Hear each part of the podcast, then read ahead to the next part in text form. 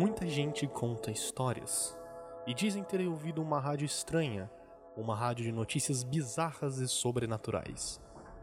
Sempre o mesmo tipo de pessoa. Gente que viaja por essas estradas isoladas do Brasil, passando por Goiânia, Minas Gerais, Rondônia, todos os lugares mais afastados do Brasil. Alguns dizem que só os escolhidos podem ouvir a rádio. Alguns dizem que é uma piada de mau gosto. Não interessa. Se você estiver de noite em alguma estrada por aí, tente e quem sabe é só colocar na mesma frequência. 211.2 FM.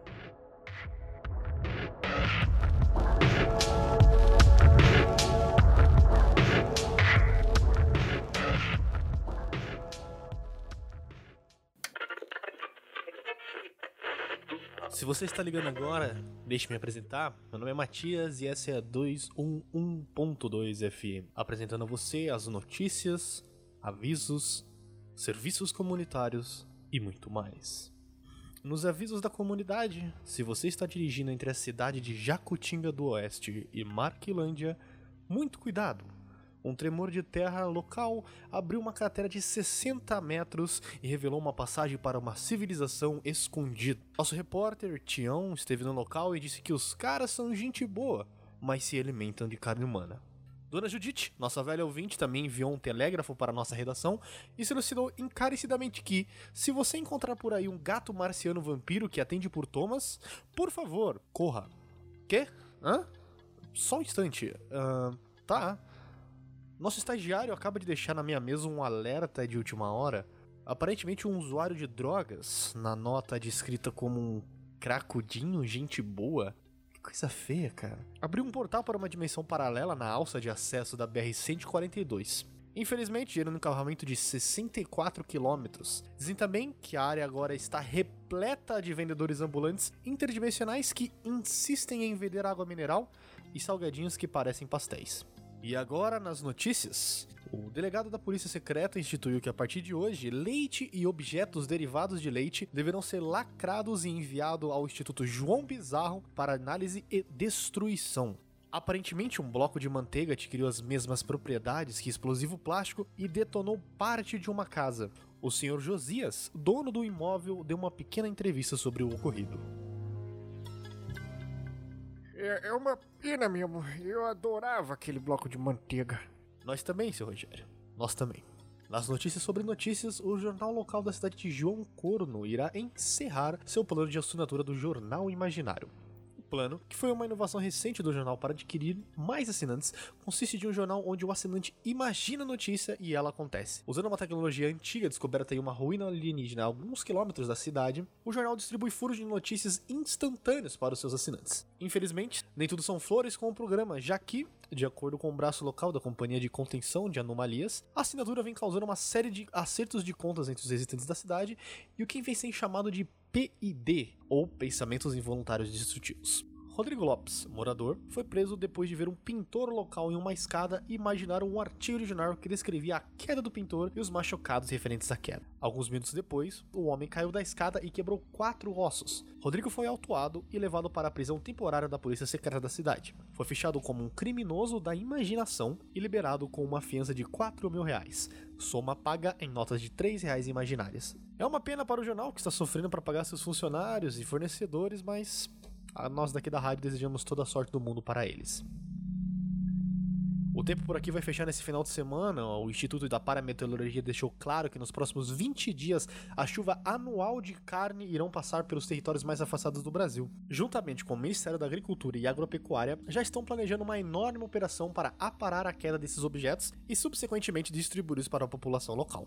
Na nossa sessão sobre negócios, a loja de departamento Casas Mato Grosso foi fechada indefinidamente após uma compra bem sucedida do espaço pelo Departamento de Contenções de Eventos Paranaturais. O chefe regional deu uma pequena entrevista descrevendo o árduo processo de comprar o lote dos donos originais, que não são humanos convencionais. O chefe continuou seu comentário dizendo que a aquisição do lote era importante não só para a segurança pública da região, mas como para avanços científicos no campo de pesquisa sobre dimensões não euclidianas e universos paralelos. Casas Mato Grosso vem sendo observada há um bom tempo desde o desaparecimento de uma série de clientes que participaram de uma queima de estoque anual. Desde então, apenas três desses clientes retornaram. Um deles, ao escapar, foi perseguido e assassinado por uma criatura misteriosa que surgiu da porta principal. A vítima levava consigo um caderno onde anotou todas as suas experiências dentro da loja, e o que vem a seguir é uma leitura do documento. Documento que foi concedido amigavelmente pelo Departamento de Contenções após uma série de ameaças e chantagens enviadas por nós, aqui da rádio.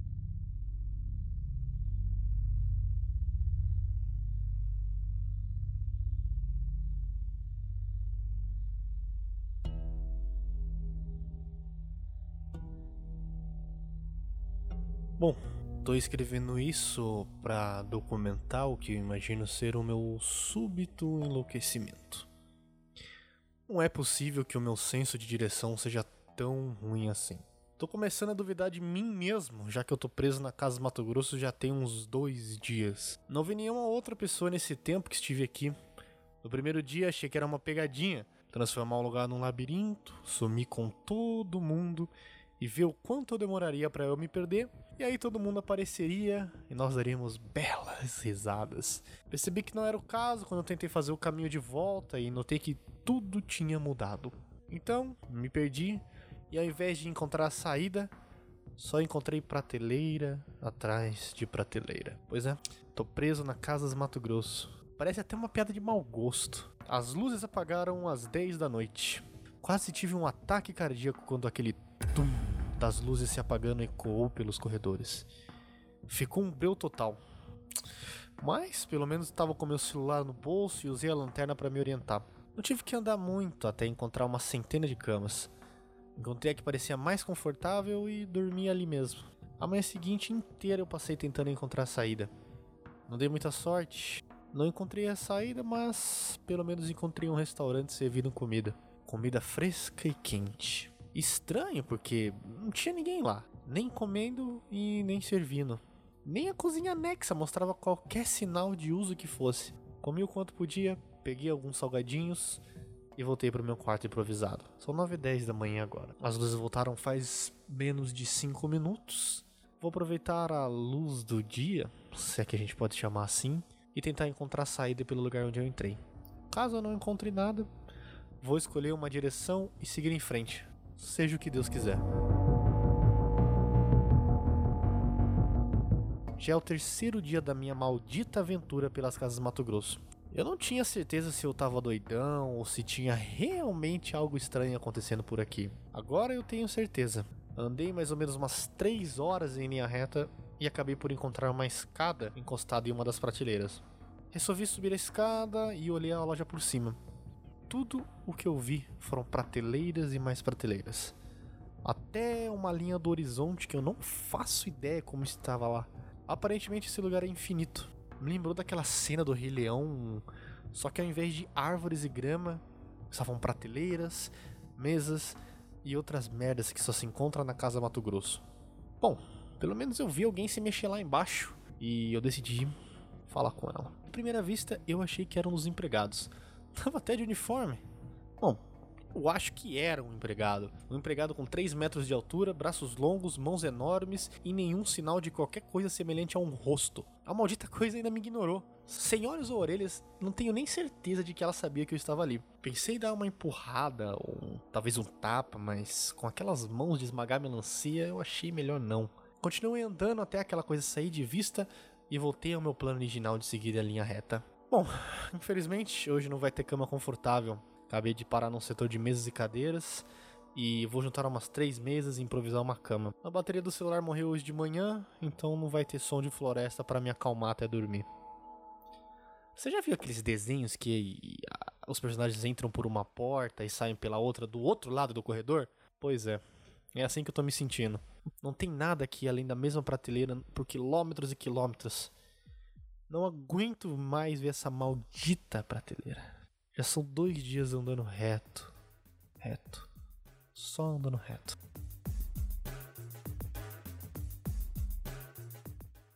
Finalmente! Eu encontrei outra pessoa! Pois é! Aparentemente eu não sou o único otário que tá preso aqui. Bom, na minha sexta noite aqui, dois daqueles funcionários decidiram me atacar. Eles eram diferentes do que eu já tinha visto. um mais baixo, outro mais gordo. Eu ouvi eles chegando por trás de mim, repetindo em uma voz gutural que a loja tá fechando. De início eles estavam sendo bem educados, mas não sei o que era mais estranho, eles falando sem terem bocas ou a subsequente intenção assassina que eles mostraram. Eu falei que estava perdido e foi o suficiente para eles correrem atrás de mim como dois cães raivosos. Eu saí fora, corri pelo escuro que nem louco, e eu encontrei no meio daquele mar de prateleiras uma espécie de forte, todo iluminado com tochas e luzes ligadas a geradores. Era uma cidade, construída dentro de uma enorme parede de prateleiras. E eu juro por Deus, foi a coisa mais linda que eu já vi na minha vida. Acho que eles me ouviram chegar, ouviram meus gritos desesperados. Porque assim que me aproximei, dois caras já me esperavam na frente do portão acenando para mim. Corri para perto, eles me puxaram para dentro e a última coisa que eu ouvi naquela noite foi o som do portão batendo e as vozes guturais dizendo: "A loja já fechou". Acordei no dia seguinte e eles me contaram toda a história. A cidade se chamava Achados, porque era o que a placa em cima da cidade dizia: Achados e Perdidos. A cidade tem uma bela estrutura, com luzes que ficam acesas até depois das 10. E a cidade também tinha cama, comida e a melhor parte, pessoas. Mais de 50 delas, braços e pernas de tamanho normal e um rosto normal. É a minha sétima noite aqui e também é a primeira que eu não passo em uma escuridão absurda. Agora que tem mais gente à minha volta, tô me sentindo bem mais normal. Bom, talvez normal não seja a palavra exata, mas depois de uma semana vivendo só com sonhos dos meus próprios passos, eu tava começando a me convencer que eu tinha usado alguma droga ou que eu estava realmente enlouquecendo. Tava com medo de acordar numa sala com as paredes estofadas e bater na minha cabeça contra o chão. Mas não, tô me sentindo bem mais são agora. Muito obrigado. Aparentemente tem outras cidades por aí. Algumas com mais pessoas, algumas com menos. E eu achei absurdo quanta gente poderia desaparecer sem ninguém perceber. Com certeza alguém já percebeu que quem entra nessa casa Mato Grosso simplesmente desaparece. Ou talvez não seja com todo mundo que entra nessa casa Mato Grosso. Talvez nós sejamos os únicos contemplados. Aparentemente tem outras cidades por aí. Algumas com mais pessoas, algumas com menos. Eu achei bem absurdo quanta gente poderia desaparecer sem ninguém perceber. Com certeza alguém já deve ter percebido que quem entra nessa casa Mato Grosso simplesmente desaparece. Ou talvez não seja todo mundo, talvez nós sejamos os únicos contemplados. O pessoal daqui chama aquelas coisas de vendedores. Aparentemente eles são bem de boa durante o dia e costumam trabalhar normalmente pela loja, restocando as prateleiras e andando para lá e para cá.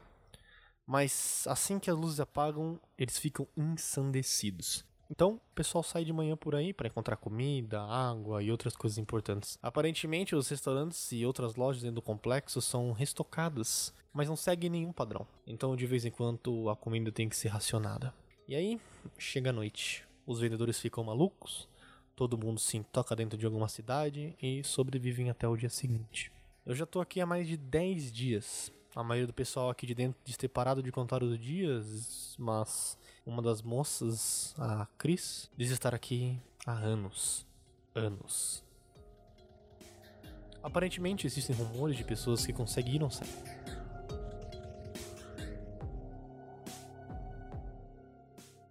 E de pessoas que vêm à saída só pra ver a mesma desaparecer. Eu sinto que nem todo mundo acredita nessa última, mas eu acredito. Explica o porquê de nós estarmos presos. Quer dizer, monstros, corredores infinitos. Tenho certeza que não é difícil acreditar em portas que desaparecem. Hoje eu saí para procurar comida com a Sandra e com o Josias. As placas com o nome dos setores também ajudam muito. Existem também alguns pontos interessantes. Não muito longe de achados e perdidos, tem uma enorme seção de prateleiras que caíram uma em cima da outra, foram uma espécie de montanha que usamos para fazer reconhecimento. Escalando a montanha olhando para o oeste, bom, eu acho que é o oeste, as bússolas que encontramos na seção de pesca não funcionam. Há uma torre que parece ser feita de madeira. Aparentemente estão tentando escapar pelo teto. Essa torre acende à noite, o que quer dizer que ainda tem gente ali. Eu adoraria ir até lá, mas parece que são alguns quilômetros do monte de prateleiras que significa ser dias e dias de caminhada. O pessoal da cidade falou que eu tive muita sorte a não ser estraçalhado por dormir por aí sem proteção. Pois é, que sorte. Ainda bem que conseguimos comida no restaurante aquele dia. Aparentemente os vendedores restocaram durante a noite. Muito legal da parte deles, né? Já tinha ido a esse restaurante algumas vezes, mas dessa vez tinha um telefone ligado à parede. Tentei a sorte e tudo que ouviram palavras jogadas e sons esquisitos. Tentei fazer algumas perguntas, mas a voz não me respondeu. Sandra me interrompeu e disse que todos os telefones são assim. Os vendedores atacaram achados ontem. Devia haver 20 ou 30 deles. Todos eles nos pedindo para deixar a loja, porque já vai fechar. Tudo isso enquanto batiam violentamente contra as paredes. O pessoal disse que isso acontece frequentemente, então tá todo mundo muito bem preparado. Facas, hélices de ventilador transformadas em espadas, um machado de incêndio. Dos caras, o Walter, conseguiu construir uma besta do zero. As paredes têm buracos, que servem como seteiras para atacar os vendedores quando eles estão perto. Eu mesmo consegui derrubar algum deles. E, bom, eles não sangram. O que é bem estranho, mas caem como uma pessoa normal depois de serem furados umas duas ou três vezes. A gente tinha que levar os corpos para outro lugar durante a manhã. Aparentemente, os mortos atraem outros vendedores. Então, os levamos o mais longe que pudemos. E cara, que sorte que a gente tinha um daqueles carrinhos de carregar caixa estacionados ao lado da cidade. Isso ajudou bastante. Mas foi tudo bem sinistro. Tinha uns 100, talvez uns mil vendedores mortos, todos amontoados. Pelo menos não tinham cheiro, que foi uma benção. Junto ao fato das criaturas não sangrarem, estava o fato de que elas não apodreciam também. Resolvi sucumbir à minha curiosidade e fiz uma autópsia ali mesmo. Cortei a criatura e nada. Sem ossos, sangue, músculo. A criatura era só pele. Como que essa coisa podia estar viva? Como que ela anda por aí sem ossos para se sustentar? Mais uma coisa para a lista de maluquices desse lugar. Ontem eu percebi uma coisa bem interessante. Sempre que você vê na televisão uma situação como a minha, o pessoal no pós-apocalipse, preso numa ilha, em algum momento as pessoas irão se virar umas contra as outras. Vão brigar por comida, poder ou qualquer merda do tipo. Isso não aconteceu aqui. As pessoas vêm de outra cidade para ver se tá tudo bem, trazendo algo que a gente não tenha ou pegando algo que nós podemos oferecer. Sabe, tudo é tão amigável e cordial. Talvez a ameaça dos vendedores seja tão grande que não temos espaço para odiarmos. Uma dúzia de pessoas apareceu no portão hoje à tarde, de uma cidade chamada Cozinha Planejada. Eles disseram que os vendedores atravessaram as paredes e esses 12 eram os últimos sobreviventes de uma cidade de 100. Deixamos eles entrar, é claro, mas mais tarde eu perguntei pro pessoal mais experiente se eles sabiam quantas cidades existiam por aí. Eles lembraram de pelo menos 20 cidades com 20 nomes diferentes, mas dizem que deve existir muito mais por aí. Acho que o mote desse lugar devia ser como caralhos isso é possível? Com certeza alguém deve estar procurando pela gente. Já fazem dois meses que estou aqui e não mudou muito. Uma galera nova apareceu, mesma história. Fui na liquidação da Casa Mato Grosso e parei aqui. Os vendedores nos atacam semana sim, semana não, às vezes machucam alguém. E alguns dias atrás mataram o Henrique. É. Foi aí que eu descobri que os humanos ainda sangram por aqui. Demos o nosso melhor, mas nenhum de nós é médico. Pô, o Henrique era um carinha legal. Ele merecia coisa melhor. Todos nós merecíamos. Depois da morte dele que eu percebi que, bom, ninguém estava tentando achar uma saída e nós não fazíamos nem ideia de onde começar. O dia seguinte foi bem estranho. Um daqueles drones de filmagem passou voando por cima de achados e perdidos e. Bom, eu acho que ó, significa que alguém está finalmente procurando pela gente. Falaram que não é da primeira vez que isso acontece e a mesma coisa aconteceu alguns meses atrás. E todo mundo tá aqui ainda. Eu não tenho certeza que aquela coisa nos viu. Ela só continuou voando, voando, até sumir de vista. Queridos ouvintes, essa parte do diário se refere a uma das primeiras expedições não tripuladas da anomalia feita pela agência de contenção. Conseguimos a filmagem, o vídeo mostra a cidade sendo filmada de cima, pessoas assinando para o drone. O drone depois tentou reencontrar a cidade, mas nunca mais achou. Nesse meio tempo, eu comecei a conversar com o pessoal sobre as coisas que eles sentem falta e assim, foi a melhor ideia que eu já tive. Todo mundo ficou bem deprê depois, a maioria do pessoal tem, ou melhor, tinha família, maridos, esposas, filhos, cachorros. O Davi aparentemente tem uma lhama de estimação, mas eu não acredito nisso não. O que me deixou curioso, no entanto, foi que muita gente tem um certo vácuo de informações. Três deles nunca ouviram falar da Estação Espacial Internacional, dois deles achavam que o Cristo Redentor ficava em Marsella, e um deles nunca ouviu falar dos Beatles. E assim, eu acredito neles. Eles pareciam estar tão confusos quanto o resto. Quanto mais pensava nisso, mais explicações vinham à minha mente. Será que o motivo de não terem nos procurados é porque todos nós viemos de lugares diferentes? Sei que é estranho, mas e se as pessoas estiverem vindo de dimensões diferentes? Talvez linhas do tempo, ou realidades, sei lá. Sarah vem de um lugar que o Cristo Redentor fica em Marsella. No mundo do Wagner nunca houve homem na Lua, muito menos estação espacial. Se cada um deles veio de uma dimensão, não haveria uma histeria em massa relacionada a pessoas sumidas. Nós seríamos só uma pessoa sumida em um mundo cheio de notícias de pessoas sumindo. Deixa de pensamentos depressivos por hora. Ontem foi meu aniversário de seis meses aqui. Será que a Casa Mato Grosso vem de chapéu de aniversário? A rotina continua quase a mesma coisa, a gente não aparece, um, dois a cada duas semanas. Suprimentos de comidas vão e voltam, mas nunca tivemos nenhum problema grande com isso. De vez em quando vem um visitante de uma das cidades próximas, normalmente o pessoal da linha branca ou o pessoal de som e imagem. Batemos um papo, trocamos suprimentos. Eu fico até feliz quando eles vêm aqui, me lembra de que fazemos parte de um certo tipo de civilização. Às vezes eles trazem até uns suprimentos médicos, dizem que tem uma farmácia perto da cidade. Eu nunca vi nenhuma casa Mato Grosso que tenha uma farmácia dentro. Mas Caramba, eu nunca vi uma casa Mato Grosso com vendedores assassinos. Falando em vendedores assassinos, os ataques vêm ficando cada vez pior. Três ou quatro vezes por semana agora e o dobro de vendedores por ataque. Não faço nem ideia de onde eles vêm ou porque os ataques vêm aumentando. Tentamos seguir um deles durante o dia, queríamos ver se eles vão para alguma sala de empregados, mas eles não vão para lugar nenhum. Só caminham por aí e somem de repente. Estamos reforçando as paredes, melhorando nossas armas. Estamos até fazendo mais bestas de arcos e flecha, mas tá tudo bem devagar. A pena que não se vendem armas nas casas de Mato Grosso. Os ataques estão horríveis agora. Quase toda noite, com tantos vendedores que os corpos estão empilhando o suficiente para os outros usarem como escada. Achados e perdidos. Bom, achados e perdidos acabou. Ontem foi a última gota. Não morreu muita gente, mas a parede já era. Finalmente entendemos por que os ataques vinham piorando. Uma das caixas de suprimentos tinha um pedaço de vendedor nela. Sei lá como que aconteceu e eu não fazia ideia que só um pedaço já era suficiente para atrair eles. Bom, tarde demais. Decópios demais para levarmos e a noite vai cair longo, longo. Carol fez uma reunião e eu acho que vamos falar sobre abandonar achados. Talvez encontrar lugar junto com o pessoal da cozinha ou sei lá. Já é bem tarde e não vai dar tempo de conseguirmos chegar. Bom, talvez eu consiga. Consegui na minha primeira semana, tenho sorte, só que eu não posso abusar dela. Só estou escrevendo isso para dar um senso de encerramento ao diário. Para mim, qualquer um que achar isso, se for realmente a última coisa a ser escrita, espero que ela seja lida em algum lugar fora daqui. Meu maior medo? Bom, o maior medo é morrer hoje à noite, só para acordar aqui no dia seguinte.